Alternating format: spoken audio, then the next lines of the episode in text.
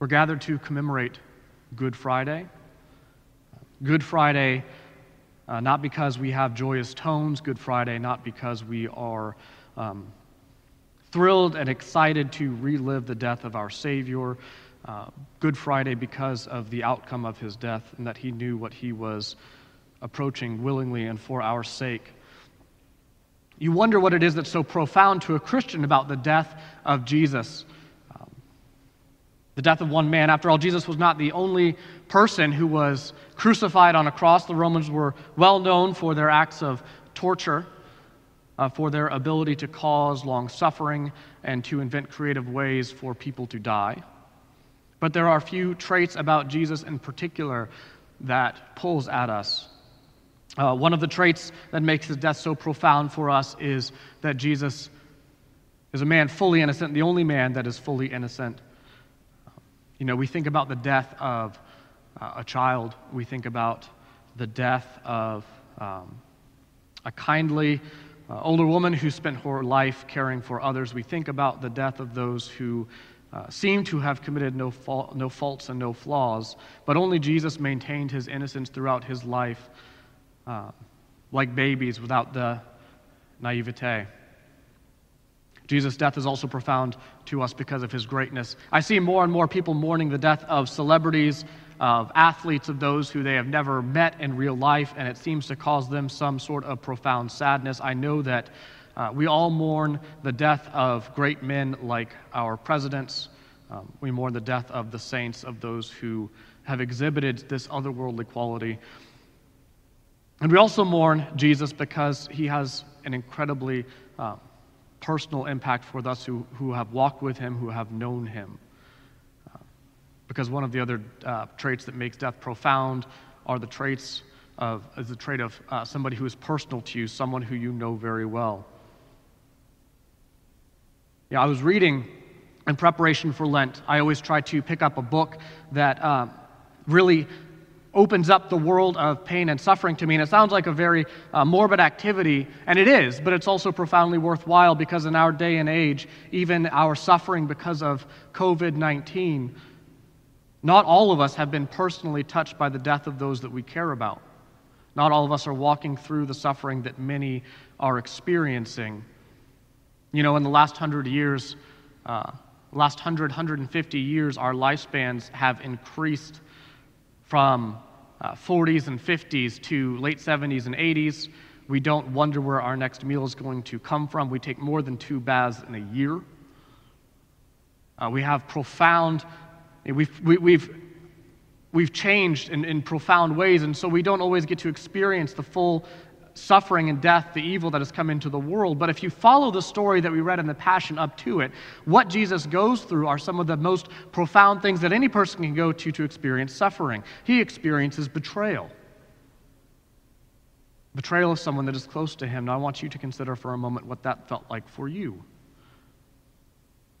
You see, when um, when you experience betrayal, it's not that one person wounded you, it's that your entire world falls out from underneath you because something that was so substantive, something that was so real, a relationship that you thought you knew fell away, and you begin to wonder, well, what else?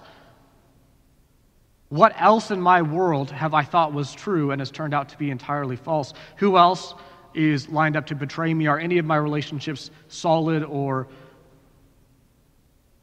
do I have anyone that is loyal to me? And you actually have a breakdown of your world and you have to reconstitute it. You have to enter into a new reality if you've experienced the fullness of betrayal. And Jesus, as we know with Judas, was betrayed with a kiss. Well, what else did Jesus have to experience on his way to the cross? False accusations. We've all been falsely accused, have we not? We've all had to experience what it's like to have our names dragged through the mud or be put on defensive and have no way to justify ourselves when we cry out with the psalmist for God's vindication. And we find, at least for the time, that the voice from heaven does not respond. False accusation is also a profound way to have your world rocked. And Jesus, as we know, being ultimately innocent, was falsely accused by the very people that had cheered for him a week earlier. To be denied, to experience the denial of someone who's close to you. No, when I was reading this book, I was reading um, The Gulag Archipelago by Solzhenitsyn, and what they experienced: betrayal, false accusation, denial, public ridicule, torture, hopeless condemnation. Hell on earth, walking through these very footsteps of Jesus. You know, when the, the communist government was first forming, one out of every four or five people was a government informant. That meant that you had one in every member of your family. And if you heard something that could be considered seditious at all but did not report it, then you also would be reported, and you would be dragged from your home in the middle of the night with no time to collect your things, brought to an interrogator. They had a book of rules and regulations, right, of rights of prisoners that no one knew, not the interrogators themselves nor the people who, was, who were subject to it. And if you saw your neighbor or your grandmother or your child being dragged out of the house and you spoke a word in protest, you did not deny them, you would be taken up as an enemy of the state. Now, most of these accusations were entirely false. There was one story of um, a man who was appointed to a government position, so they got the entire town together, and they're all standing around and, and you know, uh, start, started to sing their great anthem in praise of Stalin. And how ludicrous this event was is that they continued to go, and they had to uh, manufacture enthusiasm and excitement and cheering and, and clapping and, and be fully, you know, fully enthused, because there were people in the crowd that were looking around for the first person to stop clapping or cheering or singing or lower their heads. And what ended up happening is one of the business over, after ten minutes of this ridiculous ongoing celebration that everybody was afraid to stop, he was on the stage and he just very calmly sat down. And everyone else was grateful because they could finally rest their tired arms and shoulders, and they could quiet their mouths. And uh, Of course, what happened is the very next day he was taken in and interrogated and shipped off to a camp. So we have betrayal, we have false accusations. He did nothing but stop cheering. We have denial, just as Jesus was denied by Peter three times, his closest friend. We also have public ridicule. Jesus was up on the cross, and not only was His accusal, not only was his false accusation made, uh, made known, but he was ridiculed by everyone that was around him. You know, this is the equivalent of, if you've experienced uh, making a misstep and having that misstep made public, and walking around hangdog because it hangs over you. Torture. You know, the reason that Jesus sweat blood the night before in the Garden of Gethsemane is because he was so entirely stressed out, and when you are at that level of stress, your body can actually secrete blood from your pores. But what happens is your skin becomes incredibly tender, tender to the touch, like gout. So much so that to wear clothing over it would cause a great deal of pain, and so it was that skin that was whipped with cords that had bones, pieces of metal, anything that could cause deep pain. And he was lashed. The Jews would do the thirty-nine, the forty lashes minus one. And the reason was because the belief was that if you lashed somebody forty times, they would die. And so let's bring him to the brink of death. And so through muscle and sinew, through the flesh, down to the bone, he was lashed. Having a crown of thorns placed on your head must have seemed like a mercy. And then to be hung on the cross. When you're hung on the cross, you are nailed. And in, in Hebrew, the hand isn't just the hand here that we have. The hand uncovers this entire part, in, including the wrist. And so to be supported, we're all familiar with the nerve here that causes extreme pain. That has to be pierced in your wrist in order for your bo- bones to support your body. And so he was hung. And when you hang on the cross, you die from suffocation, because your body can no longer support your weight. Your lungs can no longer hold up your body, and so you collapse onto the cross. Torture. And hopeless condemnation. Now for us, for anybody, for his disciples looking at the cross, expecting this great Savior, you weren't taken off the cross alive. Even the thieves who had managed to survive up at that point to expedite the process, they broke their legs so they could no longer hold themselves up, so they would suffocate more quickly. And so it seemed as though there was a hopeless condemnation for Christ. Hell on earth. There's a real problem of evil, and this is the problem that we come to face with in Christianity. Every religion has to come up with their concept of why in the world does evil exist. Eastern pantheistic religions try to say that the problem, they try to deny suffering and deny evil altogether. They say that your suffering is, is an illusion, that the physical world isn't real. And so mind over matter, you just have to become a stoic and shut yourself out to suffering. The problem is, when you numb yourself to suffering and pain, you also numb yourself to joy and to love, to excitement. If you've ever spoken to someone with depressed who, who is depressed and is feeling numb, you'll know that they are numb to all things. Atheists tend to be caught in the middle. In one breath, they are claiming that there is no good, evil, or justice. They say that it's all an illusion, that we just dance to the music of our D N A. But in the next breath, they are outraged at the injustices and evil done by religious people in the name of God. They try to have it both ways.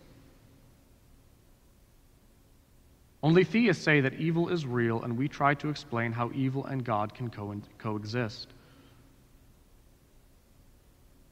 And the answer that we have is original sin. You and I are the source of evil. You and I are the source of all kinds of evil. To help understand creation and the fall, imagine that you have three iron rings that are suspended from a magnet.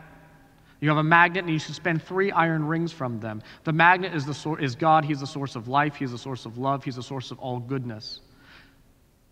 And God created us in His image to be the very second ring on that magnet. To be the very second ring on that magnet, to be His image bearers in the world, that uphold the world, that care for the world.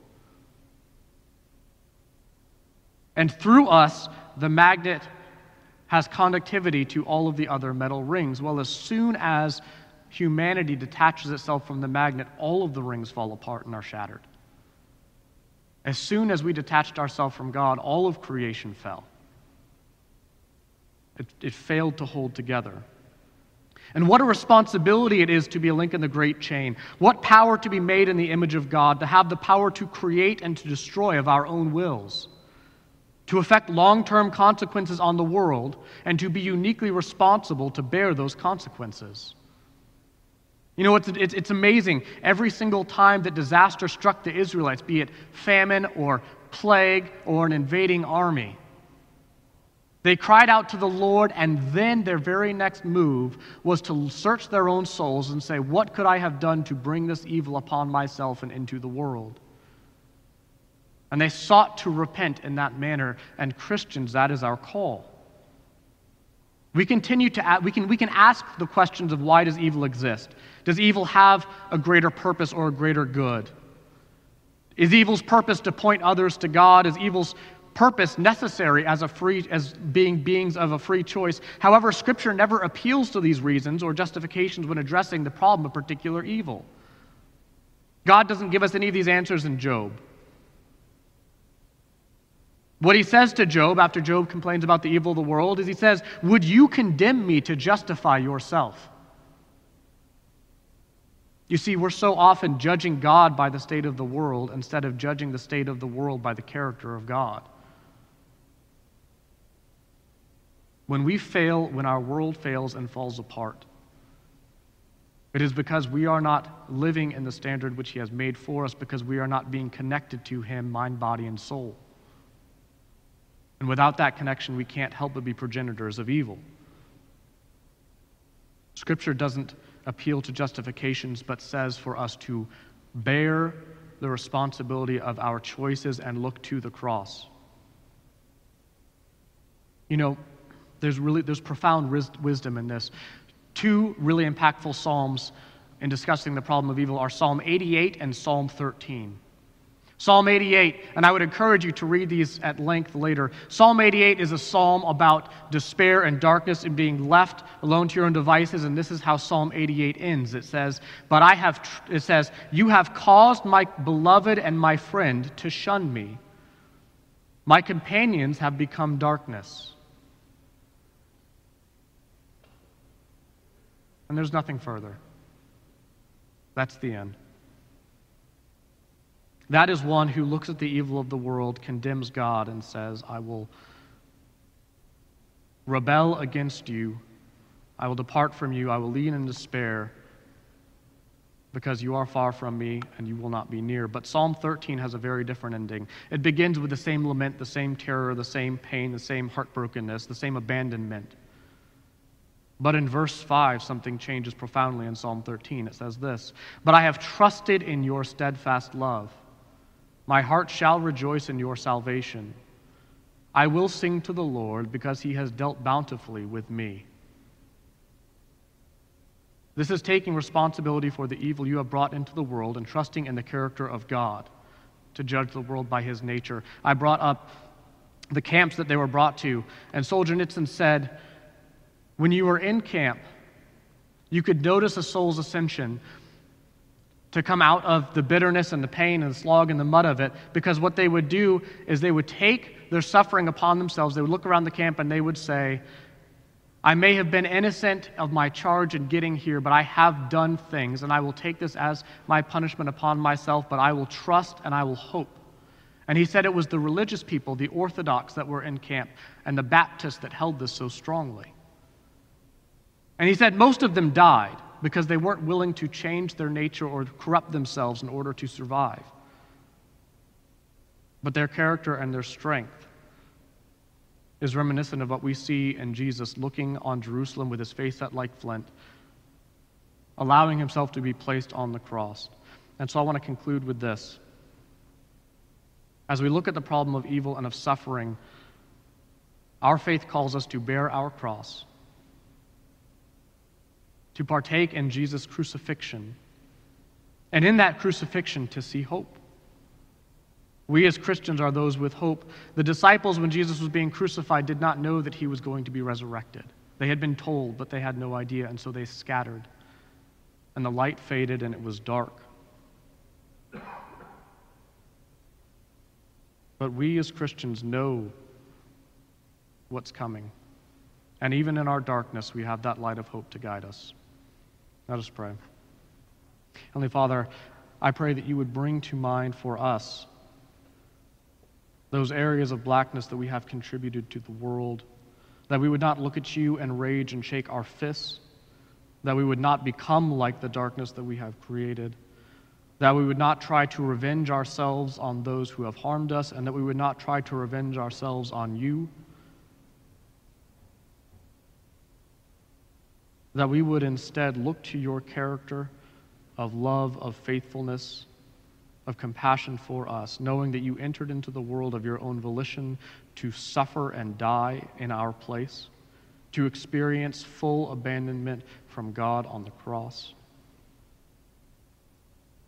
and to rise again, conquering death and suffering, to remind us that this light but moment and momentary trouble is nothing in the face of eternity with you. In your Son, Jesus Christ's name we pray. Amen. Thank you for tuning in to our Trinity Episcopal Church podcast. To find out more about the work God is doing through Trinity, visit us online at trinity vero dot org and follow us on Facebook.